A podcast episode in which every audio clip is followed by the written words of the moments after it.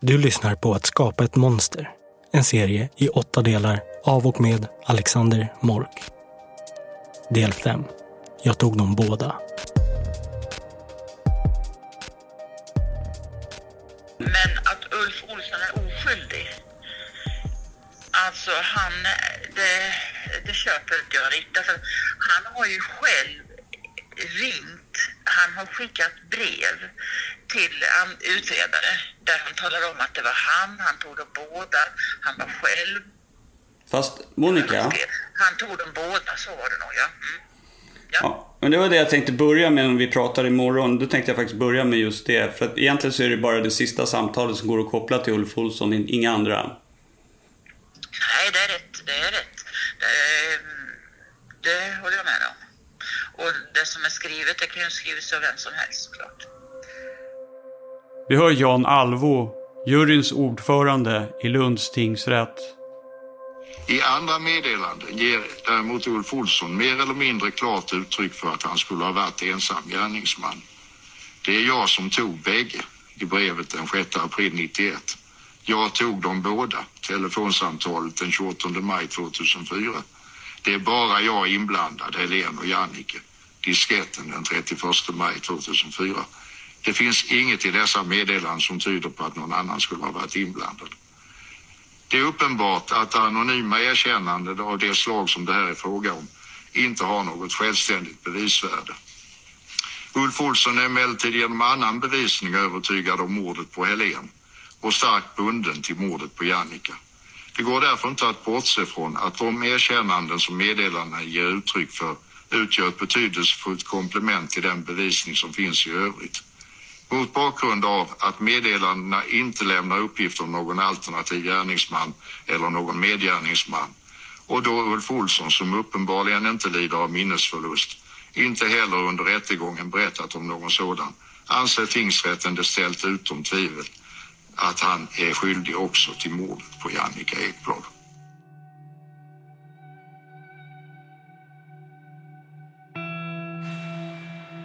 Fenomenet att en mördare hör av sig till polisen med kryptiska tips sker ibland i böcker och filmer.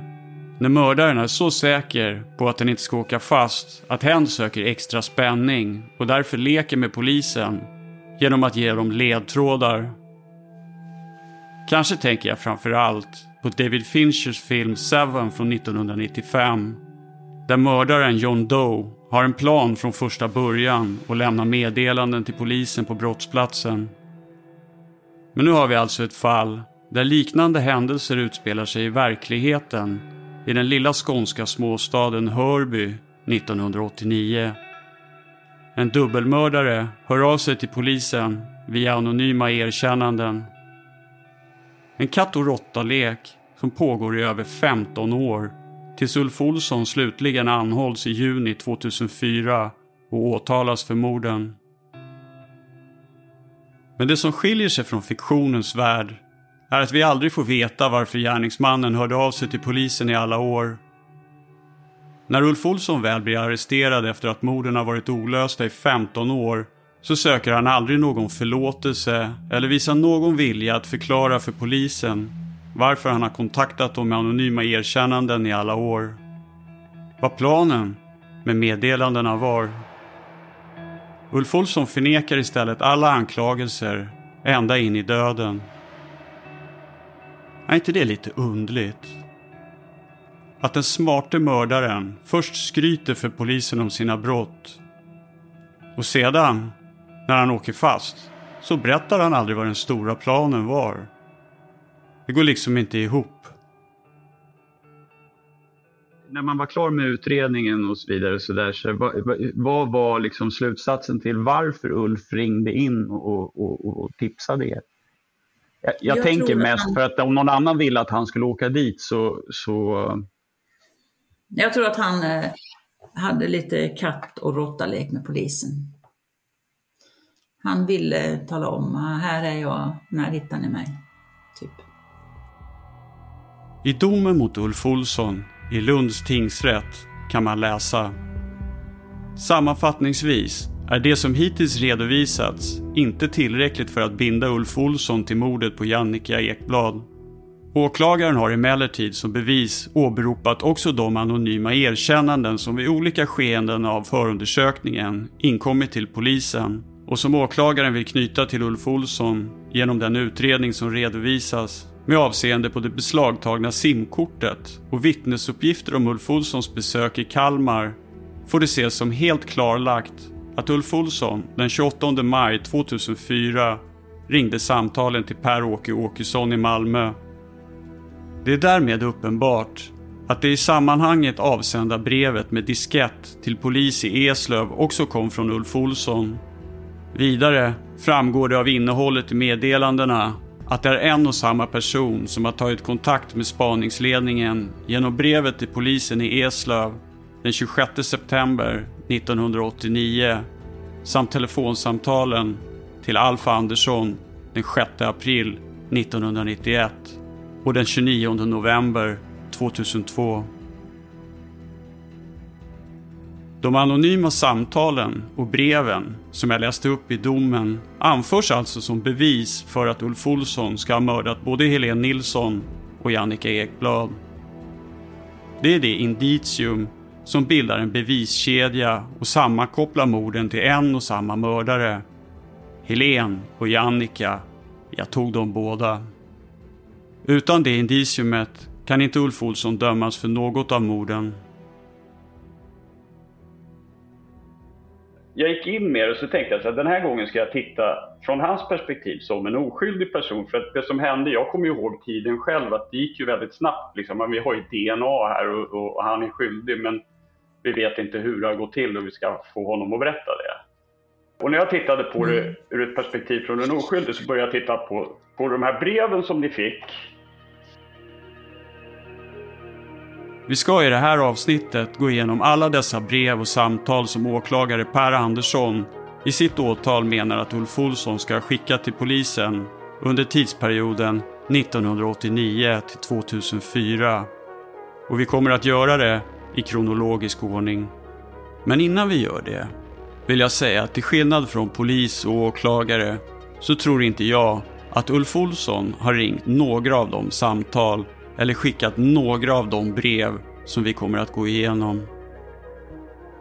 För precis som jag har påvisat med mordet på Jannike Ekblad så finns det spår av flera olika gärningsmän och framförallt så finns det inget motiv. Alla dessa samtal och brev som polisen har mottagit har jag i min utredning istället kommit att betrakta som ledtrådar i jakten på en annan gärningsman än Ulf Olsson. Min teori är att det är flera olika personer som har hört av sig till polisen genom åren och av helt olika anledningar. För jag har sedan en tid misstänkt att det finns två mördare som gärna ser att polisen istället ska leta efter en ensam mördare. Som ni kommer att märka har personen som hör av sig till polisen olika dialekter, olika tillvägagångssätt och olika historier att berätta för polisen. Första kontakten med polisen sker den 26 september 1989. Drygt en och en halv månad efter mordet på Jannica Ekblad får polisen i Eslöv ett brev som består av utklippta bokstäver från Expressen med ett kryptiskt meddelande. Men, men samtidigt liksom, det är lite barnslig... barnslig läs upp, jag kommer inte ihåg. Jo, den jäkla ensamheten och mobbad av, på jobbet av tjejerna. Mordet på Helen och Jannica, varför? Ruvar på hämnd och så är hämnd felstavat. Mm. Det mm. ska vara medvetet. Sen står det ju i, i, i analyserna i FUPen då att... Eh... I polisens psykoanalys av brevet kan man läsa Texten i brevet är sammansatt genom att ord och bokstäver klippts ut från tidningar etc. och har sedan klistrats upp på ett papper. Fingeravtryck har ej kunnat säkras på brevet. Psykolog Barbro Roslund, som har gjort analysen och som även var den person som höll i hypnosförhöret med Ulf Olsson 2004, menar att brevskrivaren bör vara en mycket noggrann person eftersom att han har kunnat undvika att avsätta några fingeravtryck under klistringsarbetet. Man kan också dra slutsatsen av att han inte kan stava riktigt.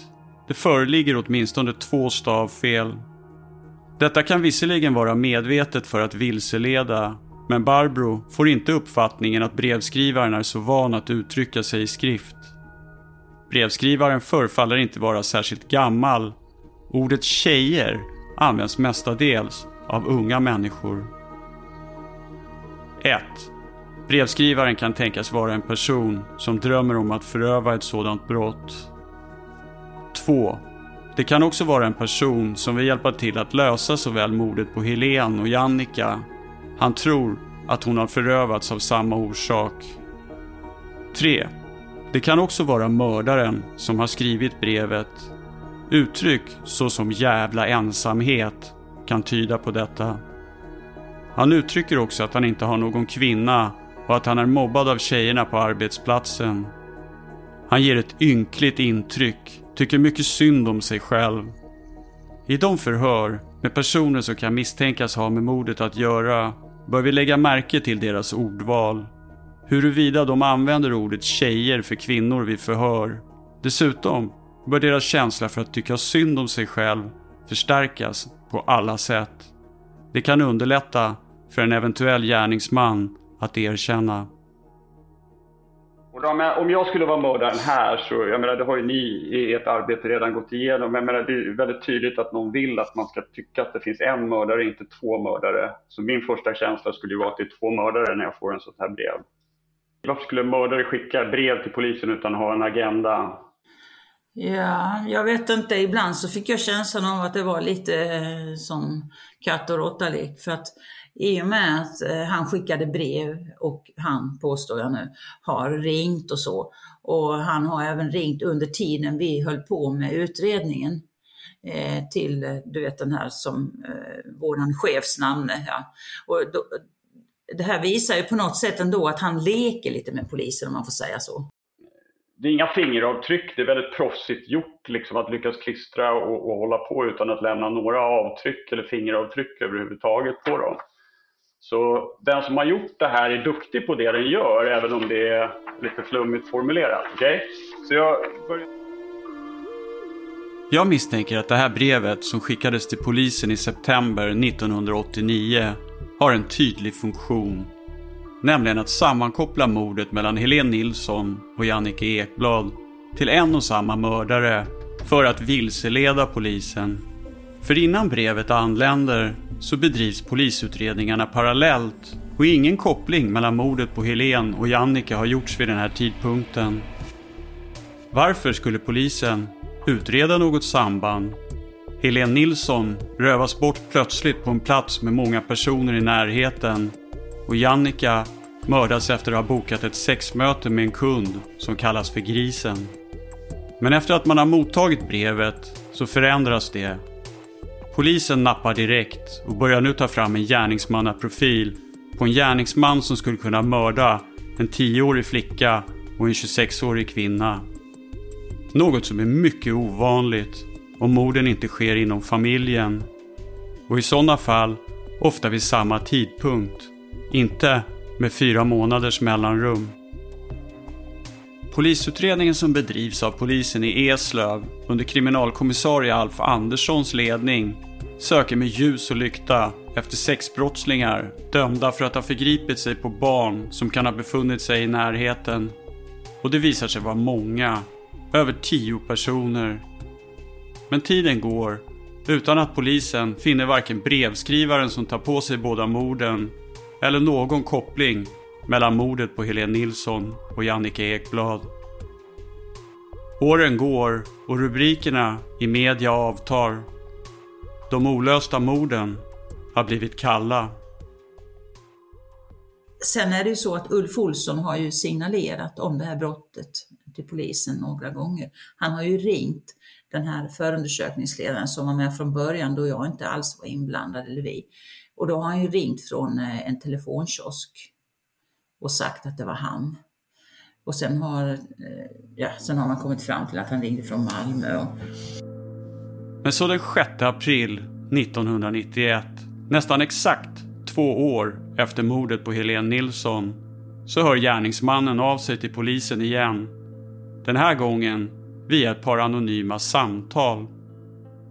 Så jag börjar kolla på samtalen då och då får ju Alf Andersson ett samtal 1991, två år efter Helens mord. Mm. Mm. Och då blev jag jätteintresserad för att i, det, i de samtalen så visar den som har mördat, och det är ju Ulf som ringer antar jag, eftersom man har bevisat att det var Ulf som var mördaren så har han ju ringt alla de här samtalen. Ja. Eller, ja. Ja, så, så tolkar ju vi det ju såklart. Och det tror jag faktiskt också. Mm. Och den som ringer Alf Andersson är väldigt ångerfull. Det var inte meningen, jag kan inte se för hennes föräldrar, Helens föräldrar i ögonen. Och om jag inte kan se någon i ögonen så känner jag ju personen i fråga. Ulf Olsson känner ju inte Helens föräldrar. Nej. Jag kommer att läsa upp det förhör som hölls med kriminalkommissarie Alf Andersson om de anonyma samtalen som han mottog i sin helhet. För det samtalet verkar vara ett misstag. Något som leder till ett förhör. Och vi kommer aldrig få höra gärningsmannen berätta fler detaljer om morden. För den som ringer till Alf Andersson försöker ideligen bevisa att det är han som har mördat både Helene Nilsson och Jannike Ekblad. Och det är inte alls med samma finess som i brevet som polisen fick med utklippta bokstäver. Helt utan ledtrådar. Här är det istället någon som riskerar allt. Någon som ringer direkt till en kriminalkommissarie. Någon som blottar sig. Lördagen den 6 april cirka klockan 18.30 mottog jag i min bostad ett telefonsamtal från en okänd man. Samtalet började med att mannen tvekande och med flera pauser sa Jag vet inte vad jag ska säga. Jag är så jävla ensam. Ensam och mobbad på jobbet. En massa fruntimmer. Jag hörde dig på radion. Tyckte du verkade ärlig. Ringer för att du inte ska fortsätta med alla de andra du misstänker. Du har aldrig pratat med mig. Jag har aldrig gjort något brott tidigare. Brevet med de utklippta bokstäverna postade jag utanför centrallasarettet i Kristianstad. Bokstäverna kom från Expressen. Ångra mig så in i helvete. Oförlåtligt. Fullständigt ensam. Inga släktingar. Det som du sa om släktingar passar inte in på mig. Fråga. Har du sökt kontakt med präst, kurator eller liknande? Sådana har jag inget förtroende för. Det bara kom över mig. Helen mördades klockan 18 på tisdagen. Hon hade två säckar över huvudet och en om benen. Jannika var drogad, hade en spruta med sig. Jag blev aggressiv, tål inte att någon använder knark. Såväl Jannika som Helens kläder är uppeldade. Helen låg med huvudet ut mot vägen. Jannika med huvudet mot Hässleholm. Jag kan inte berätta mer. Jag får 20 år. Samtalet bryts cirka 18.45. Av bakgrundsljudet drar Alf Andersson slutsatsen att samtalet kom från en större järnvägsstation. Metalliskt högtalarljud. 18.50. Ny uppringning. Jag la på luren, för två poliser kom förbi. Uppringaren vill inte prata för länge och vill inte svara på frågor som kan binda honom. Han framhåller dock flera gånger att det är han som har mördat såväl Helen som Jannika. Han är en vanlig fabriksarbetare som aldrig varit gift eller sambo. Däremot har han haft sällskap.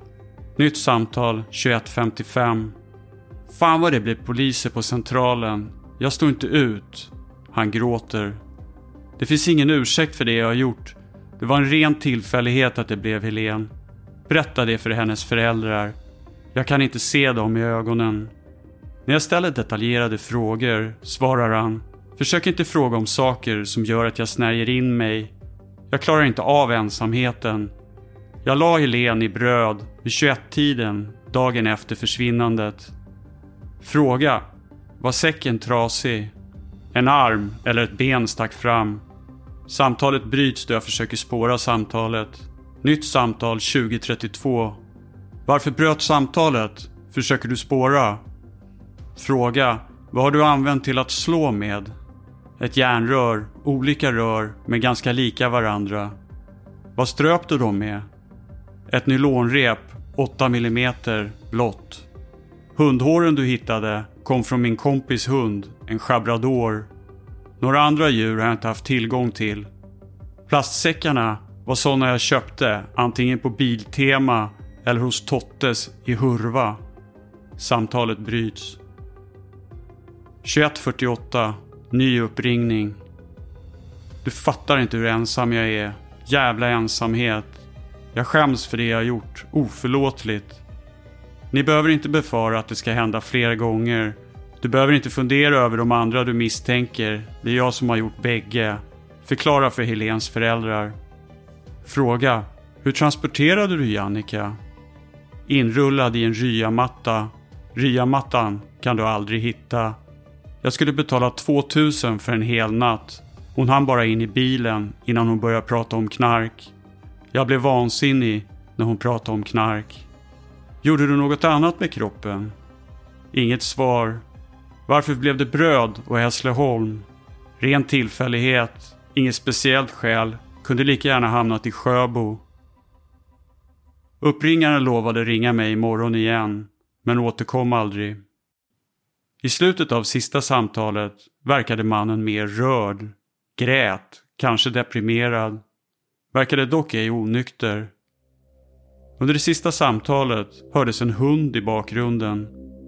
De första två samtalen kom sannolikt från Malmö central. Det andra samtalet från en automat med ett annat bakgrundsljud. Dialekten svårbestämd. Det var ingen typisk Malmö, Göteborg, Stockholm eller Helsingborgs dialekt. Eventuellt Hässleholm eller Kristianstad. Men verkade mer neutral. Kanske Mellanskåne, Eslöv. Alf Andersson är själv inte säker på att det var gärningsmannen som ringde till honom och allt eftersom samtalen kommer in under kvällen den 6 april 1991 så blir han mer och mer osäker. Jag tycker däremot att det finns en hel del som pekar på att den som ringer det här samtalet på något sätt är inblandad i både mordet på Jannica Ekblad och Helene Nilsson. Och jag ska därför belysa några detaljer i samtalet. Först och främst, vad är det som har hänt i mannens liv som föranleder det här samtalet nästan exakt två år efter mordet på Helene Nilsson? Jag tror att tidpunkten för samtalet är en mycket viktig detalj. Helene mördades runt påsk två år tidigare och jag vet av egen erfarenhet att sorg är tungt förknippat med årsdatum. I slutändan minns man tiden för döden tydligare än födelsedagar. Mannen som ringer visar en genuin ånger, ett behov om att få berätta något för Alf Andersson. Jag får känslan av att mannen har sett Helens föräldrars sorg på nära håll. Att han har blivit berörd. Han kan inte se dem i ögonen. När har han gjort det? Han upprepar flera gånger att kriminalkommissarie Alf Andersson ska hälsa Helens föräldrar att de ska veta att det var en tillfällighet att det blev Helen. Varför vill mannen att föräldrarna ska få veta det? Att det var en tillfällighet? Att våldtäkten och mordet på Helen Nilsson inte var planerad? Mannen som ringer nämner att Jannike Ekblad skulle få 2000 kronor för en natt och att han blev arg när hon tog knark. Mannen vet alltså den exakta summan som Jannica skulle få betalt av kunden Grisen samma kväll som hon mördades. Det tyder i så fall också på att vi söker efter en person som ofta köper sex av prostituerade, vilket inte passar in på den dömde Ulf Olsson som själv sålde sex till män. Sedan har vi kommentaren att plastsäckarna var sådana jag köpte antingen på Biltema eller Tottes i Hurva. Jannikas väninna Angeli har uppgett i förhör att kunden Grisen, som hade en hemmagjord massagestav, ofta stannade till i Hurva på vägen när han skjutsade dem till sin stuga i Hässleholm. Bland annat för att köpa gummilakan vid de tillfällen som han köpte sex av Angeli och Jannika. Men även om det finns flera detaljer i samtalet som passar bra in på den riktiga grisen med förnamnet Göran så gör en annan detalj inte det.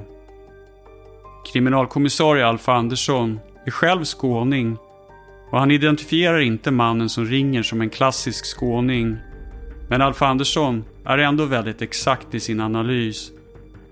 Mannen är eventuellt från Kristianstad eller Hässleholm.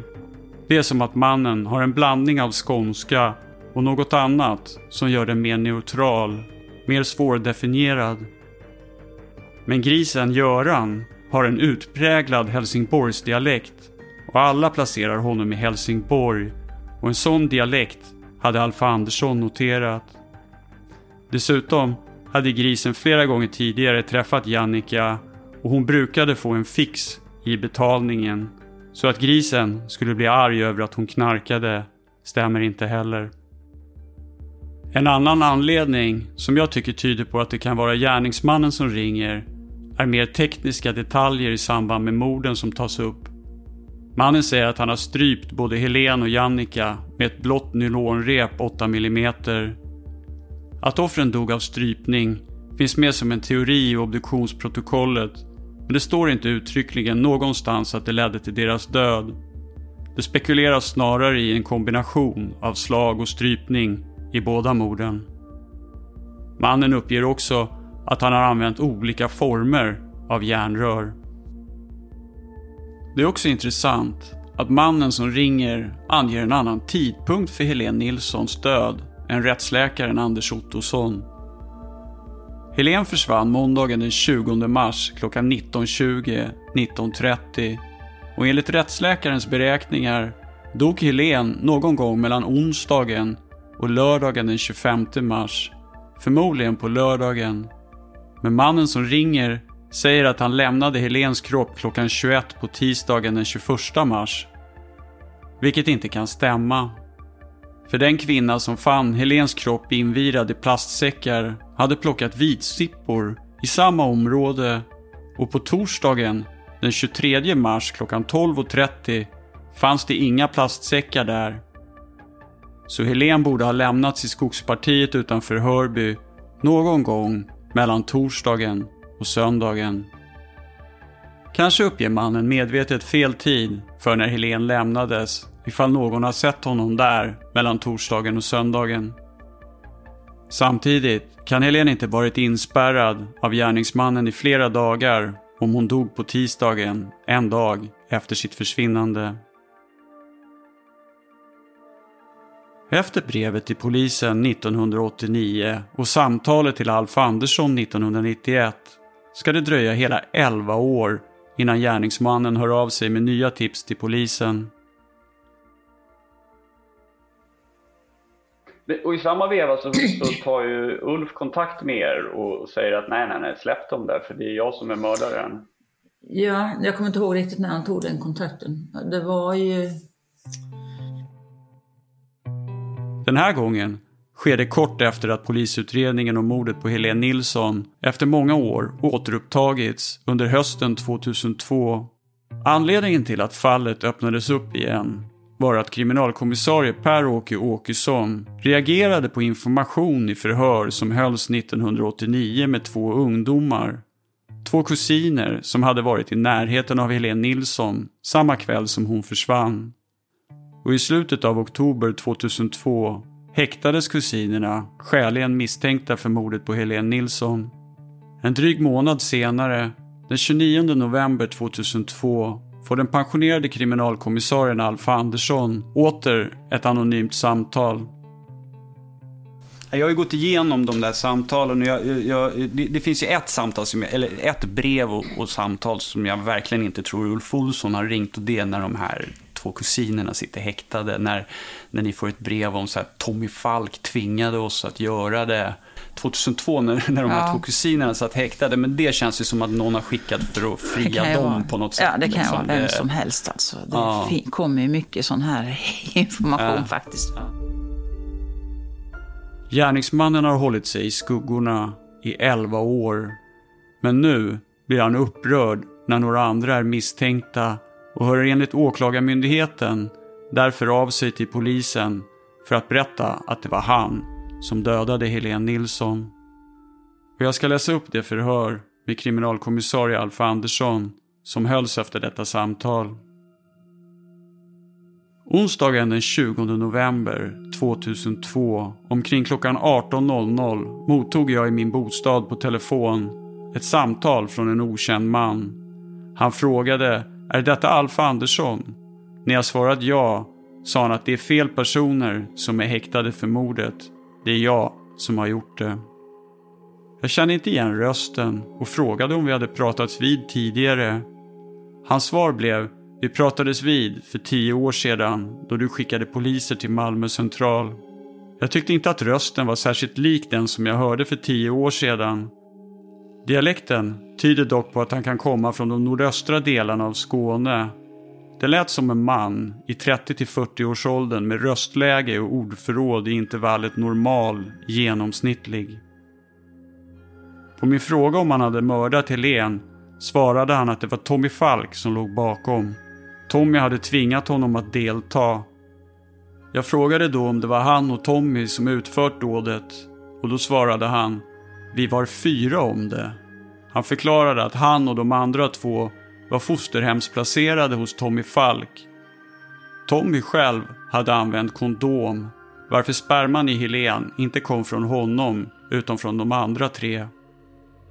När jag skulle ställa ytterligare frågor avslutade han samtalet med vi måste sluta nu, för annars spårar du samtalet.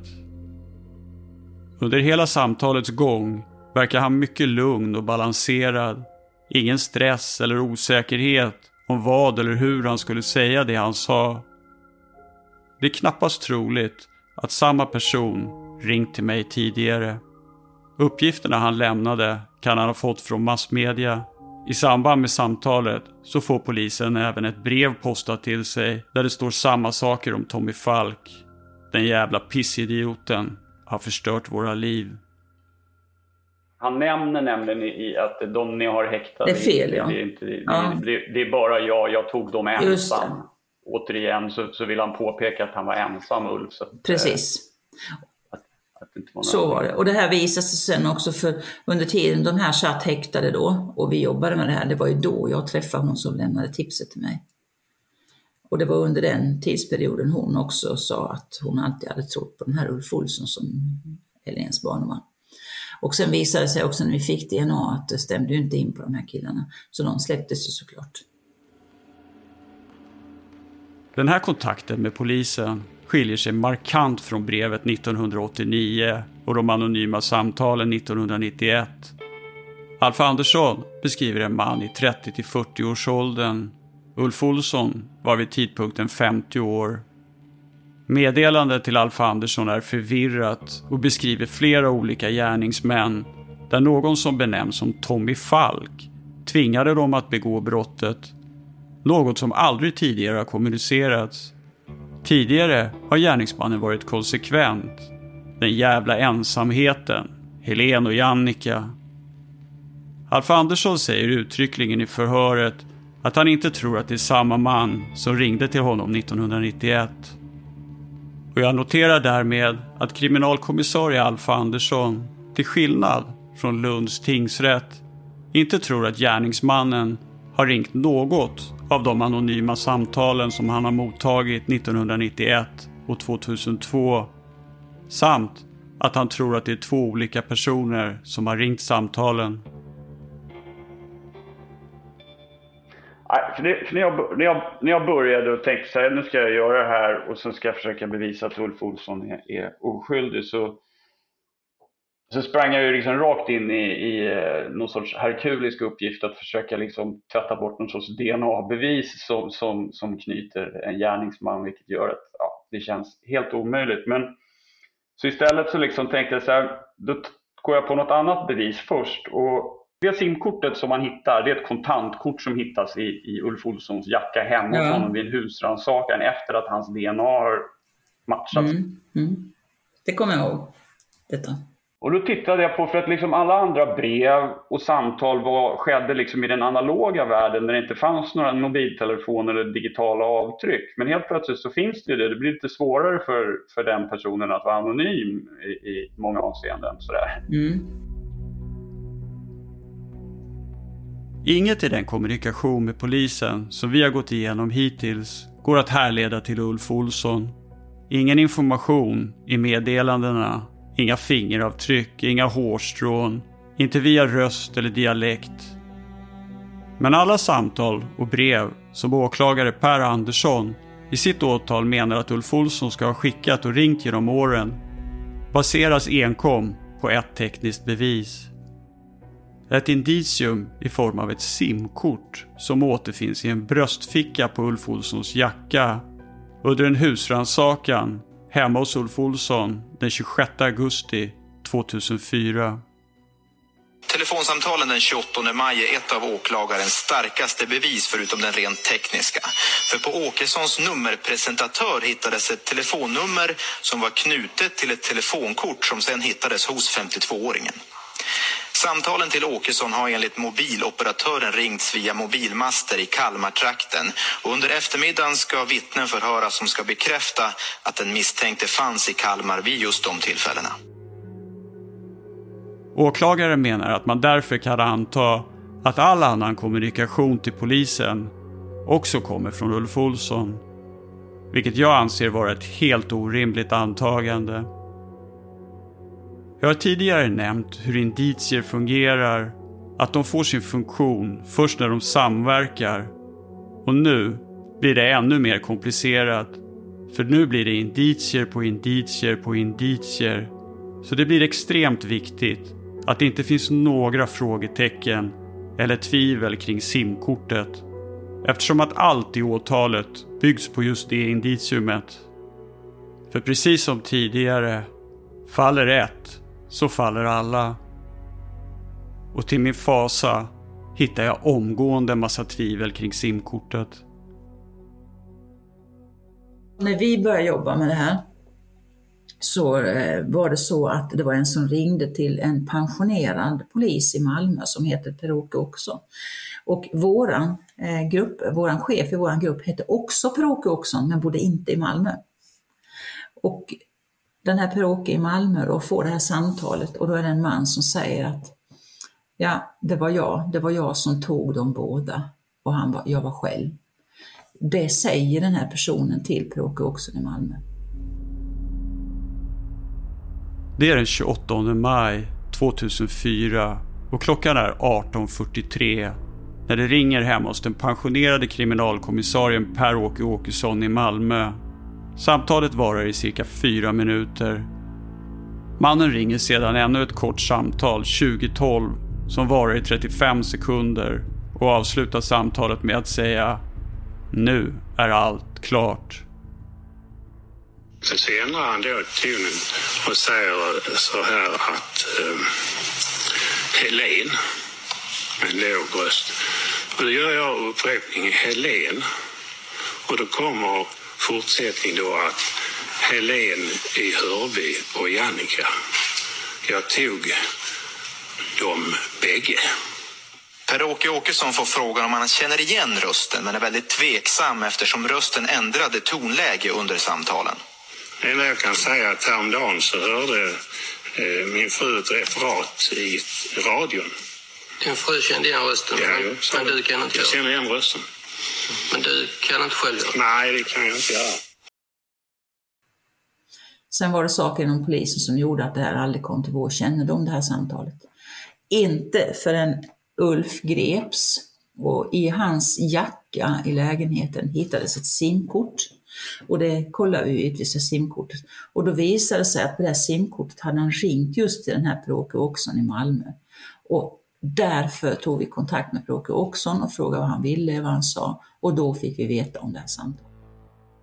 Det som Monica berättar är en mycket viktig detalj i min egna utredning. För när man tittar på gamla fall i efterhand så blir tidslinjen mer överblickbar än när det händer här och nu under en utredning. Man kan i efterhand finna detaljer som inte går ihop rent tidsmässigt. När polisen till slut får kännedom om samtalet till fel Per-Åke Åkesson så är det den 16 september 2004 och Ulf Olsson har då suttit häktad i nästan tre månader efter DNA-träffen den 23 juni 2004. Och jag skulle vilja be er att minnas det. För det innebär att simkortet och samtalen är okänd information för polisen fram tills dess. Något som kommer få en stor innebörd när vi kommer att skärskåda nästa kontakt med polisen från gärningsmannen som kommer i form av en datadiskett. Men vi kommer snart dit. Just nu, i september 2004, när man återfinner och analyserar simkortet så leder fyndet till att Monica och hennes kollegor får i uppgift att försöka finna bevis för att Ulf Olsson befunnit sig i Kalmar den 28 maj 2004. Och vi får en ganska klar bild av vad som hände den dagen. Dagen då Ulf Olsson enligt Åklagarmyndigheten till slut, efter 15 år, av okänd anledning ska ha ringt till fel Per-Åke Åkesson och erkänt morden på Helen och Jannica. Mobiltelefonen har varit registrerad i Kalmar, men han bor ju inte i Kalmar. Grejen är så här att det här är alltså sista samtalet till polisen. Det är tre veckor innan jag åker fast. Och jag ringer till er. Och min grand final, vad är den? Nu är allting klart. Vad är den? För att det som händer här är att Ulf Olsson somnar i en buske, helt utslagen och blir hittad av en polispatrull några timmar senare och kommer inte ihåg hur han har kommit till Kalmar. Han kommer inte ihåg någonting egentligen. Eh, polisen tycker att han är tillräckligt vid medvetande så de tar inte med sig honom. Men det är två tjejer som, som, som hjälper honom. Alltså Ulf ligger ju där och hans hund Atta springer runt med någon sorts väska med vatten och grejer runt omkring sådär och är orolig för Ulf. Och då erbjuder tjejerna då den här våldsamma mördaren att komma hem till dem och sova med sin hund. Och det tackar han ja Just till. det. Ja. För jag kommer ihåg det här med tjejerna och att han var full. Det kommer jag ihåg. Men Ulf Olsson, han drack ju sig full emellanåt.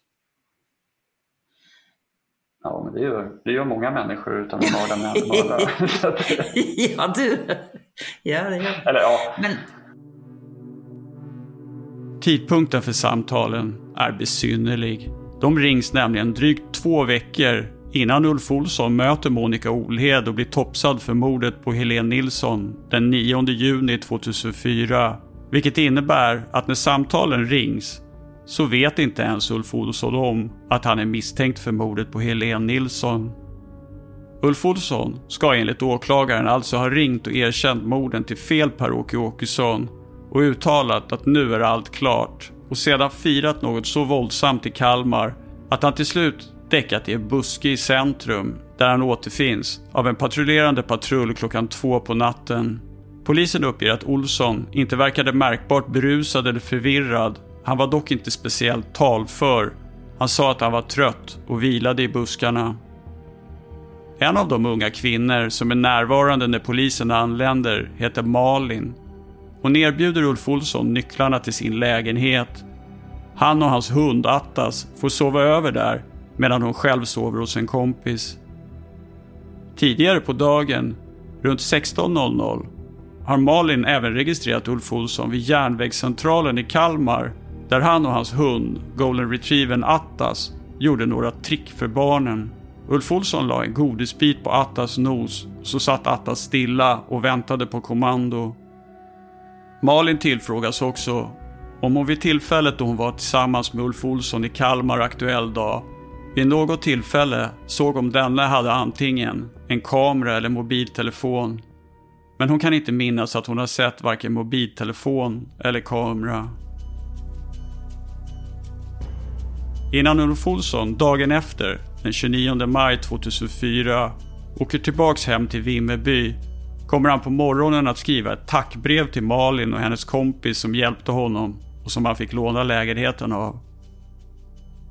Hej flickor! Vet inte hur jag ska kunna tacka er, men ni har varit så underbart snälla och givit mig och min hund natthärbärge. Jag är tyvärr en fattig man, men kommer ni upp till Vimmerby och turistar, då ska ni få nyttja min lägenhet. Jag är tyvärr inte uppkopplad på nätet, men jag kan gå till bibblan och kolla. Återigen, tack för att ni tog hand om mig och min hund.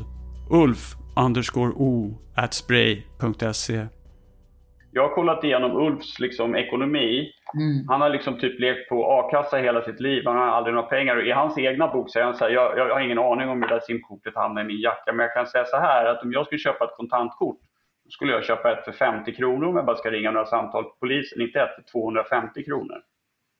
Mm. Så Jag tror det är lite som att mördaren har gjort en liten miss att pengar är inte en issue på samma sätt som det är för Ulf. Jag tänker så här, han hade många telefonnummer Ulf. Jag vet när jag skulle söka kontakt med honom i Vimmerby.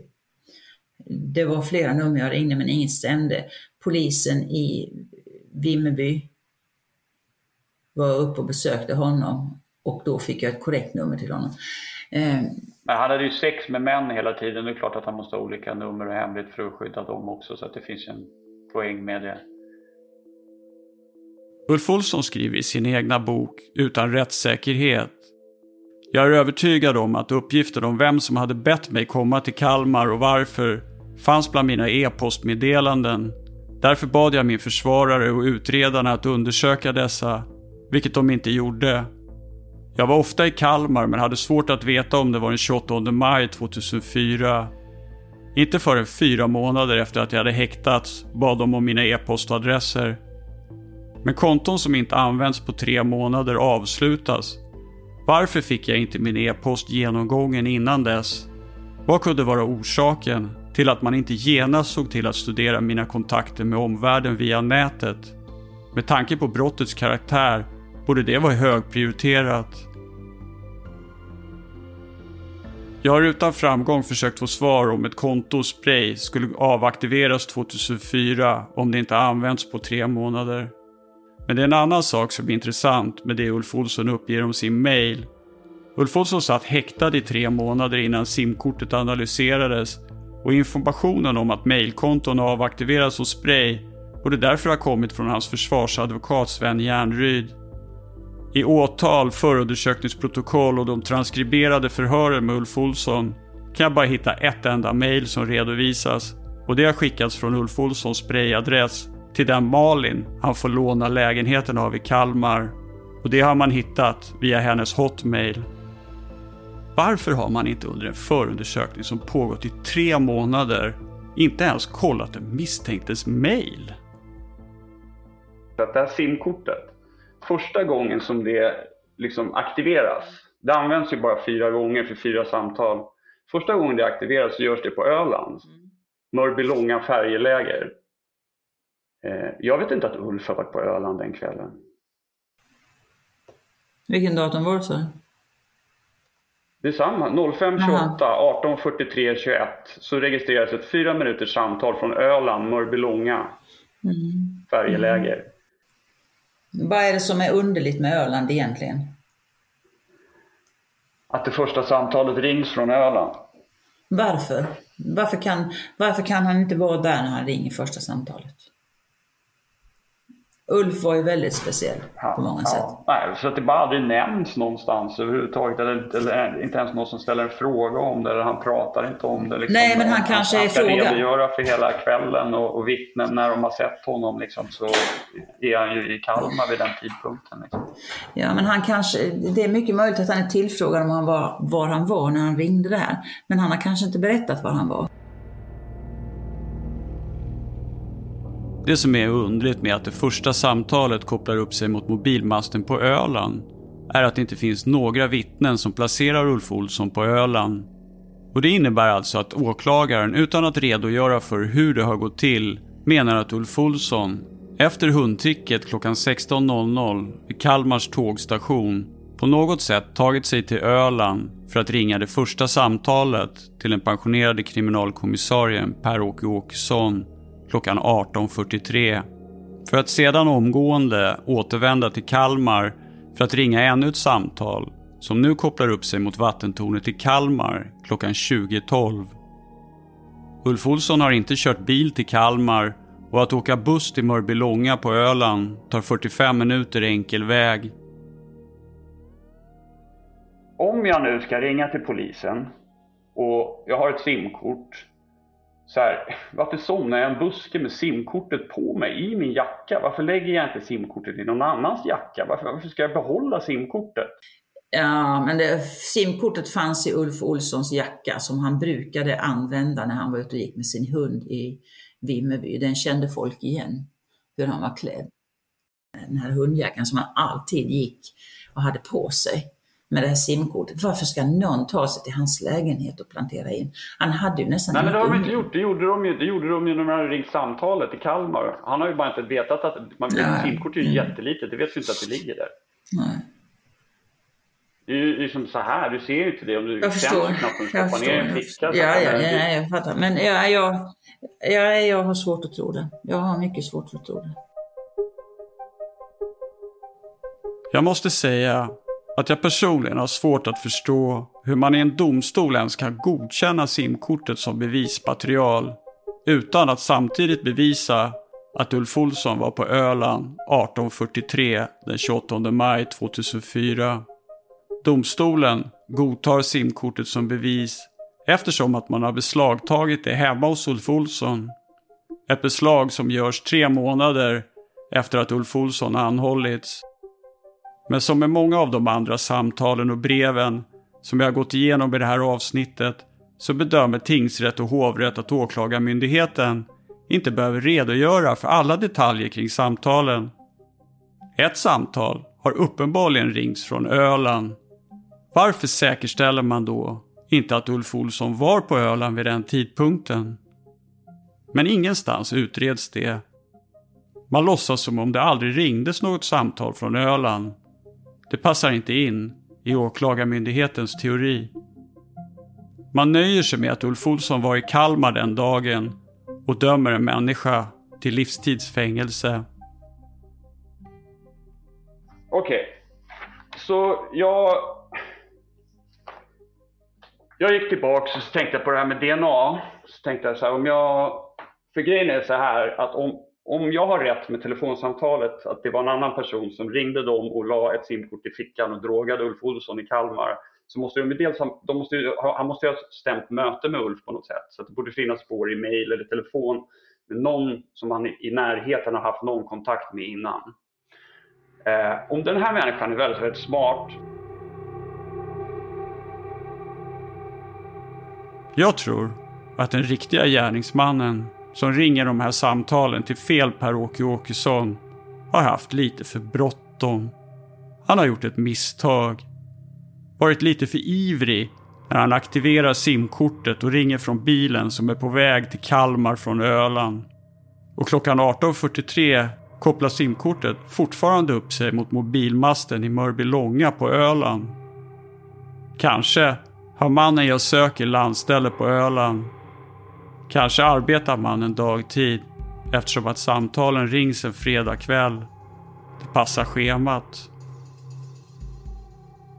dels om vi pratar bevisningsmässigt här så borde det vara rimligt att om det inte var Ulf som eh, ringde samtalet från Möland så borde den andra personen ha stängt av sin riktiga telefon innan och då borde den ha varit aktiv minuterna innan 1843. Telebolagen de sparar ju uppgifter. Jag, nu är det ett tag sedan, men när jag jobbade så var det sex månader hos vissa. Någon hade ett år kanske. Jag menar, du kan inte få ens en aktuell mordutredning längre bakåt i tiden. Idag vet jag inte hur det ser ut, men 2004 kan vi glömma. Det är jag helt övertygad om. En annan detalj jag är intresserad av är om det finns bevis för att simkortet någonsin suttit i Ulf Olssons egna mobiltelefon eller om man bara har hittat ett simkort. För några sådana bevis går inte att utläsa varken i dom eller förundersökningsprotokoll. Idag är det ju så här. Eh, får man in ett simkort så kollar man, aha, kollar simkortet, vilken telefon har det suttit i? Ja, då får man så kallade ett IMI-nummer på telefonen. Det är telefonens identifieringsnummer. Eh, identifieringsnumret på simkortet är ett IMSI-nummer. Då kan man se vilken telefon har det suttit i. Jaha, då ser man IMI-numret. Och så kan man titta på det IMI-numret på den telefonen och se vilka mer simkort har suttit i den. Och så kan man gå vidare så här. Det kan man göra idag. Men du kan inte få historiska uppgifter långt bak i tiden. Det går inte. Inte ens idag. Men det borde, då borde man väl kunna kontrollera om det simkortet någonsin har suttit i Ulf Olssons telefon? Ja, men det kunde man, jag kommer inte ihåg om man kunde göra det då. För Nej, men idag kan man 2002, ja. ja men idag, de, de upp- uppgifter finns inte lagrade på det här sättet. Och på den tiden så fanns det ju inte de här smartphonen som det finns nu. Därför kunde man inte göra hur mycket undersökningar som helst. Jag kan ju tänka mig att det var en Nokia eller något sånt där, du vet de gamla telefonerna. Mm. Och jag, jag är förvånad om, om man inte har gjort den kollen då, vilken telefon det har suttit i. Det tror jag absolut att man har gjort. Ja, det står inget om det. Det står bara att man hittat simkort. Liksom. Det mm. kopplas mm. inte i fuppen på något sätt eller är det någon dom Det kanske inte gick att göra på den tiden. Det kanske inte gick att göra på den tiden. Mm. För om det hade gått så borde man gjort det. Alltså... Jag kontaktar kriminaltekniker Tony Andersson för att se om han var med när man fann simkortet i Ulf Olssons bostad. Ja, det, jag var inte med då uppe i, eh, vad heter det, hans bostad där man hittade det här sim, eh, simkortet va. Nej men analyserade ja. du simkortet eller något sånt nej, där? Nej, nej, nej, nej, nej, nej, det gjorde jag inte. Sånt sysslar jag aldrig med. Nej. Det hade jag ingen kunskap om. Nej. nej. Man hittade ju det där uppe i någon, i någon kavaj eller jacka eller sånt där. Va? Ja. Då han, när han hade ringt ifrån Kalmar och det, ja det är det du menar där. Det, ja.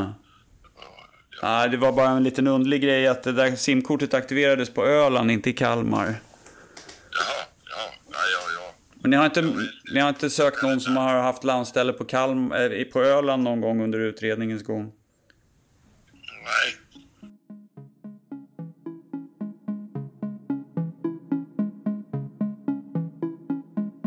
Det finns flera invecklade mysterium i den här historien. Händelser som ingen förstår hur de hänger ihop än idag. Och även fast samtalen med de anonyma erkännandena den 28 maj 2004 har anförts som bevis mot Ulf Olsson är det ingen som har kunnat förklara hans motiv till samtalen. Själv tror jag att det beror på den enkla anledningen att Ulf Olsson helt enkelt är oskyldigt dömd och att någon annan har ringt samtalen med erkännanden för att sätta dit Ulf Olsson för morden på Helene Nilsson och Jannike Ekblad.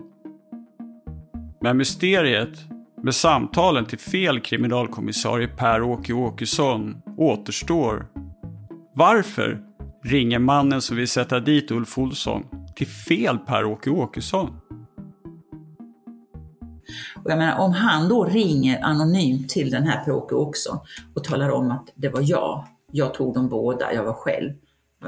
Va, finns det någon mer inblandad då? Nej, kanske inte. Han trodde ju att han ringde till vår Per-Åke och berättade. Tidigare har han alltid hört av sig till den rådade spaningsledaren i mordet på Helene Nilsson, vilket tidigare var kriminalkommissarie Alf Andersson. Men nu är det kriminalkommissarie Per-Åke Åkesson. Men istället ringer han till en annan Per-Åke Åkesson. En kriminalkommissarie som aldrig tidigare varit aktiv i polisutredningen om mordet på Helene Nilsson. Det är den felaktiga. Han ringde två gånger dit. Okej, två, två gånger. samtal. Och sen två till den riktiga Per-Åke Åkesson? Nej, han ringde aldrig till den riktiga Per-Åke Åkesson. Han har aldrig ringt till den riktiga Per-Åke Åkesson. Han trodde att han gjorde det det, det, blev lite knepigt det här med Per-Åke Oxen i Malmö. För grejen var ju den att detta samtalet ringdes ju ett tag innan Ulf frihetsberövades. Och vi visste inte om det samtalet. Förrän vi hittade simkortet. Då visade det sig att samtalet ringdes till Per-Åke Åkesson i Malmö. Det såg vi på simkortet. Och då kontaktade vi Per-Åke Åkesson. Och jag åker ner och förhör honom. Och då berättar han också att han har gått i pension. Men när han fick samtalet så ringde han till kommissarien i beredskap på länskrim i Malmö och berättade om det här samtalet och innehållet, vad som sades. Kommissarien i beredskap tog emot det här samtalet från Per-Åke Åkesson i Malmö. Men han tyckte inte att det var något speciellt att eh, gå vidare med. För jag kommer ihåg att jag hörde den kommissarien också. Varför har han inte gått vidare med det här? Varför kunde han inte lämna det till gruppen som jobbade med, med mm. helgenmordet? Mm. Men det gjorde han inte. Det stannade där. Ja. Därför kände vi inte till det här samtalet. Den Per-Åke Åkesson som mannen ringer till har också varit kriminalkommissarie i Malmö. Så det är såklart ett lätt misstag att göra. Men varför återupprepar han det i så fall igen klockan 20.12 en timme och 28 minuter senare när han återvänt till Kalmar från sin resa till Öland. För det här, det är liksom avslutningen. Den stora finalen. efter att Ulf Olsson enligt tingsrätten har skickat anonyma meddelanden och undvikit rättvisan i 15 år. Men så ringer han till fel Per-Åke Åkesson. Snacka om antiklimax. Nej, men vänta, vänta. Den, det du säger, nu är det klart, det samtalet Per-Åke Ja. Åkesson i Malmö. Och i ett av samtalen sa han också att eh, jag tog dem båda. Jag kommer inte ihåg om Mm. Men han det sa har att han ju han var sagt själv. hela tiden. Det, är ju så, Ja. det vill han ju säga för att de är, för de är två stycken. Minst. Vadå två stycken? Eh, ja, jag ska komma till det. Ja, nej, jag, jag, jag tog dem båda, sa han inte det? De jo, men- precis. Jo, precis. Ja, då han tänker jag- påpekade... Då tänker jag att han menar Jannica och Precis, precis. Men det är ju det han vill att man ska tro eftersom eh, de inte ska leta någon annanstans. Jag tog dem båda. Så vad kan vara anledningen till att mannen ringer till fel Per-Åke Åkesson? För jag tror inte att det är ett misstag. Jag tror att det är mycket medveten handling. Den har två kontakter, Per-Åke och Alf Andersson, in, inlagda i sin, på simkortet är det enda. Liksom. Så att den som har gjort det är teknisk, för det är rätt lätt att man sparar det på sin telefonboken eller någonting. Så att det är en teknisk person som hanterar det här. Eh, faktum är att det nästan påminner om en polis och det är jätteobehagligt. Men Om jag var den som ringde de här samtalen och jag inte är Ulf Olsson så finns det faktiskt en situation där det är extremt riskfyllt för mig att ringa till den Per-Åke Åkesson som är spaningsledare i den aktiva utredningen om mordet på Helene Nilsson. En situation där det istället är genialiskt att ringa till fel kriminalkommissarie. Och det, det är om spaningsledare Per-Åke Åkesson av någon anledning skulle känna igen min röst om jag ringde till honom. Och det är det som jag tror är lösningen på mysteriet. För i så fall så var det alltid helt uteslutet för mannen att ringa till rätt Per-Åke Åkesson. Även den polis som hade hand om utredningen mellan 1989 och 1994, Alf Andersson, vittnar idag. Han har vid flera tillfällen fått samtal och brev från personer som erkänt morden både i början av 90-talet och för ett par år sedan.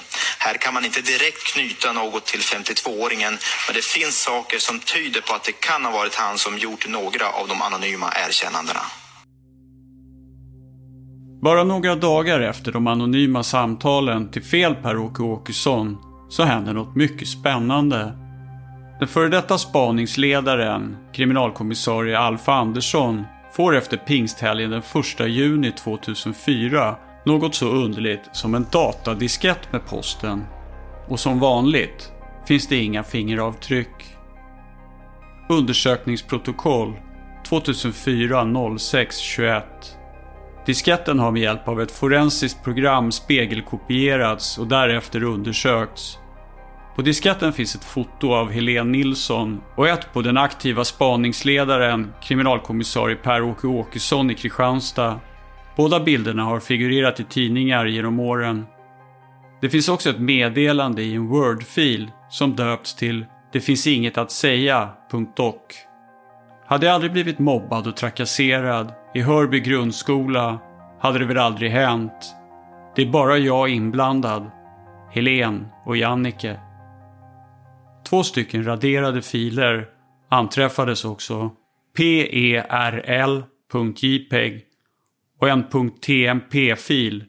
Inga av dessa filer gick att återskapa. En liten detalj också, så det är ett av breven som kommer 2004 så, så skriver en Ulf Olsson så här att det här hade väl aldrig hänt om inte jag hade blivit mobbad och trakasserad på Hörby grundskola. Mm. Där gick ju han. Ja, han gick ju i skolan. Som jag nämnt tidigare så är samtalen till fel Per-Åke Åkesson vid den här tidpunkten okänd information för polisen när de får datadisketten.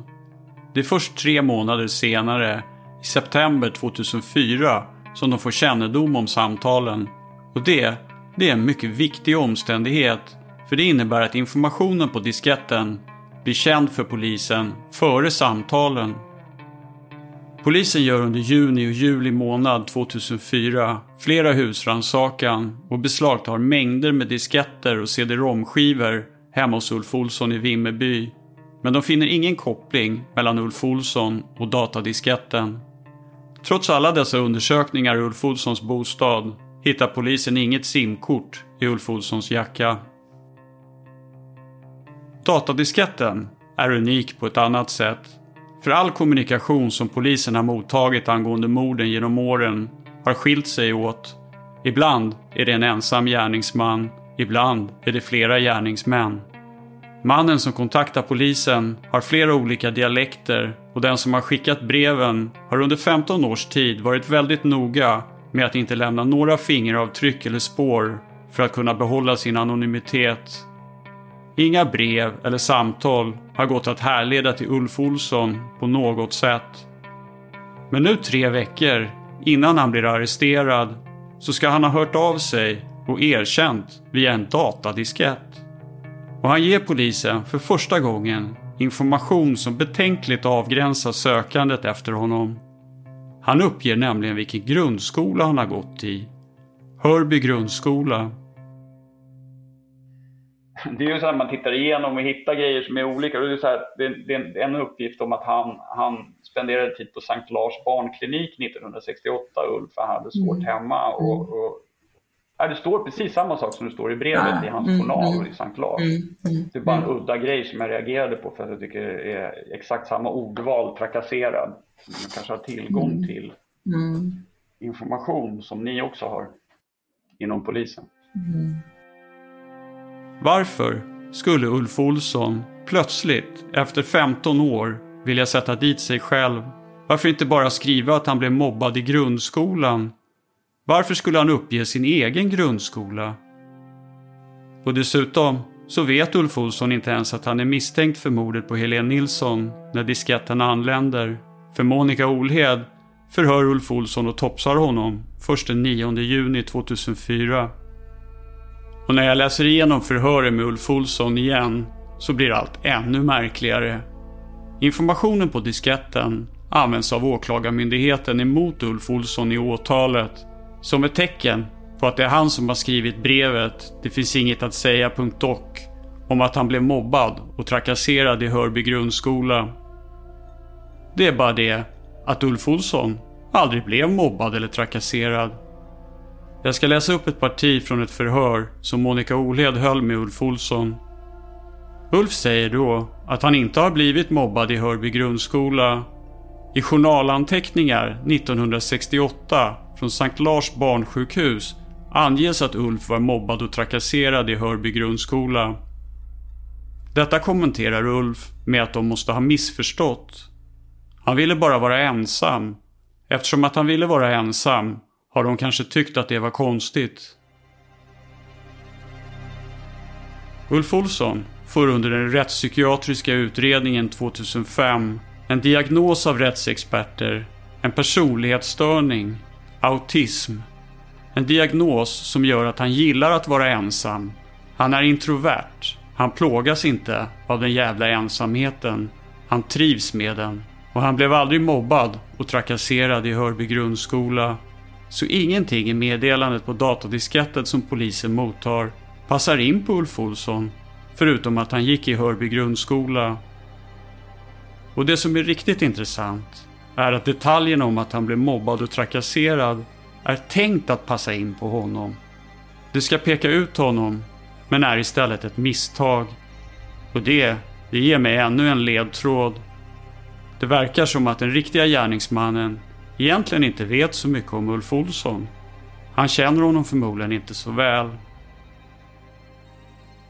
Om det nu är så att det är någon annan som har ringt samtalet, att det inte är Ulf, eftersom jag tittar ur det här honom ur ett oskyldigt perspektiv, mm. så får det enorma konsekvenser på ett helt annat sätt. Och det är varför vill mördaren sätta dit Ulf Olsson?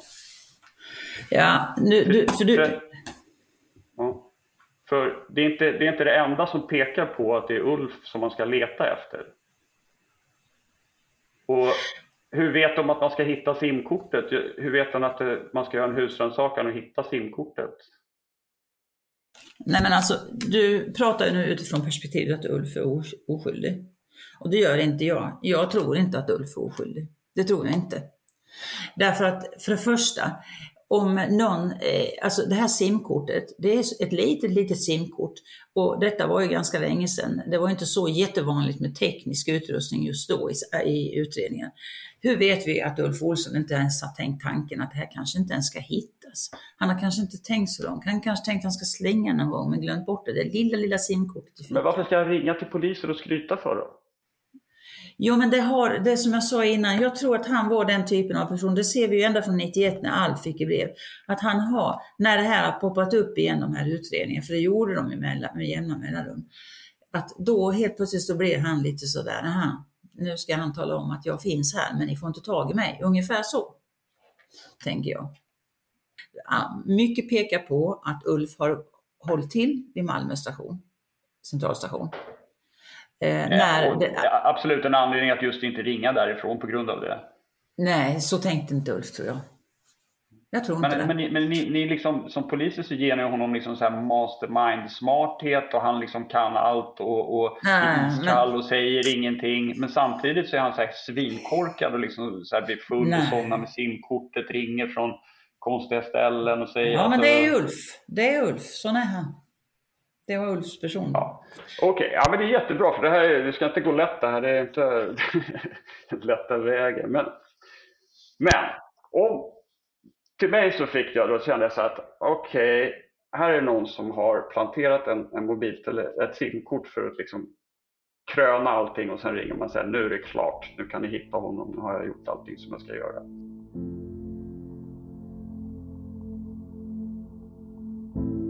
Och här någonstans öppnas samtidigt Pandoras ask. För det innebär att den felaktiga informationen om att Ulf Olsson blev mobbad och trakasserad förmodligen kommer från Ulf Olssons journal från Sankt Lars barnsjukhus. Och om jag bara för en sekund antar att Ulf Olsson är oskyldigt dömd så får jag per automatik reda på något annat om den gärningsman jag söker. Det är faktiskt så enkelt bara genom ett tankeexperiment. Om Ulf Olsson inte skickade datadisketten till Alf Andersson med felaktig information om sig själv den 1 juni 2004 så gjorde någon annan det. Och i så fall så visste den personen som gjorde det något som den inte kunde veta vid den tidpunkten. Det är som att personen jag söker kan se in i framtiden. För det ska dröja till den 23 juni 2004 innan polisen får svar från England som visar att DNA-proverna matchar Ulf Olsson och han frihetsberövas. Så någon vet vad som ska hända i förväg. Någon vet att polisen snart kommer att få en DNA-träff på Ulf Olsson. Det verkar på många sätt som att gärningsmannen som planterar de här fysiska bevisen mot Ulf Olsson till och med vet vad polisen ska göra innan de vet det själva. Hur är det möjligt? Alltså nej men ärligt, jag, jag, jag tror du är ute, mm, ute och reser om du, ska tro, om du tror att Ulf är oskyldig. Jag tror det. Alltså det är för många komponenter. Ja, eller en väldigt skicklig person som vill att Ulf ska vara den som man ska hitta. Mm. Det är så jag ser på det. Men då får man se på den här skickliga personen då. Varför skulle den redan från brottet, brotten begicks 89 fram till 2002 med jämna mellanrum ha fått någon form av kontakt, tagit eller haft kontakt med Ulf för att plantera bevisning. Vad skulle motivet vara för att göra det hos den här skickliga personen? Ja, för att man aldrig ska leta efter honom. Alltså jag tror att de hoppa, den personen hoppades att man skulle få fånga Ulf 1989 eftersom han hade planterat spermier. Men eftersom inte ni gjorde DNA, det gjorde man ju i USA, men det gjorde man ju inte i Sverige, det kanske inte mördaren visste.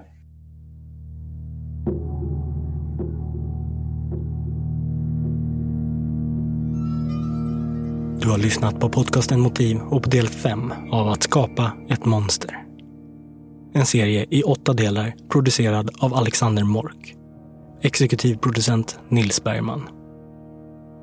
På att skapa kan ni själva fördjupa er ytterligare i Alexanders research och ta del av tidslinjer, förundersökningsprotokoll och annat material. Länken finns även i avsnittsbeskrivningen. Tack för att ni lyssnar.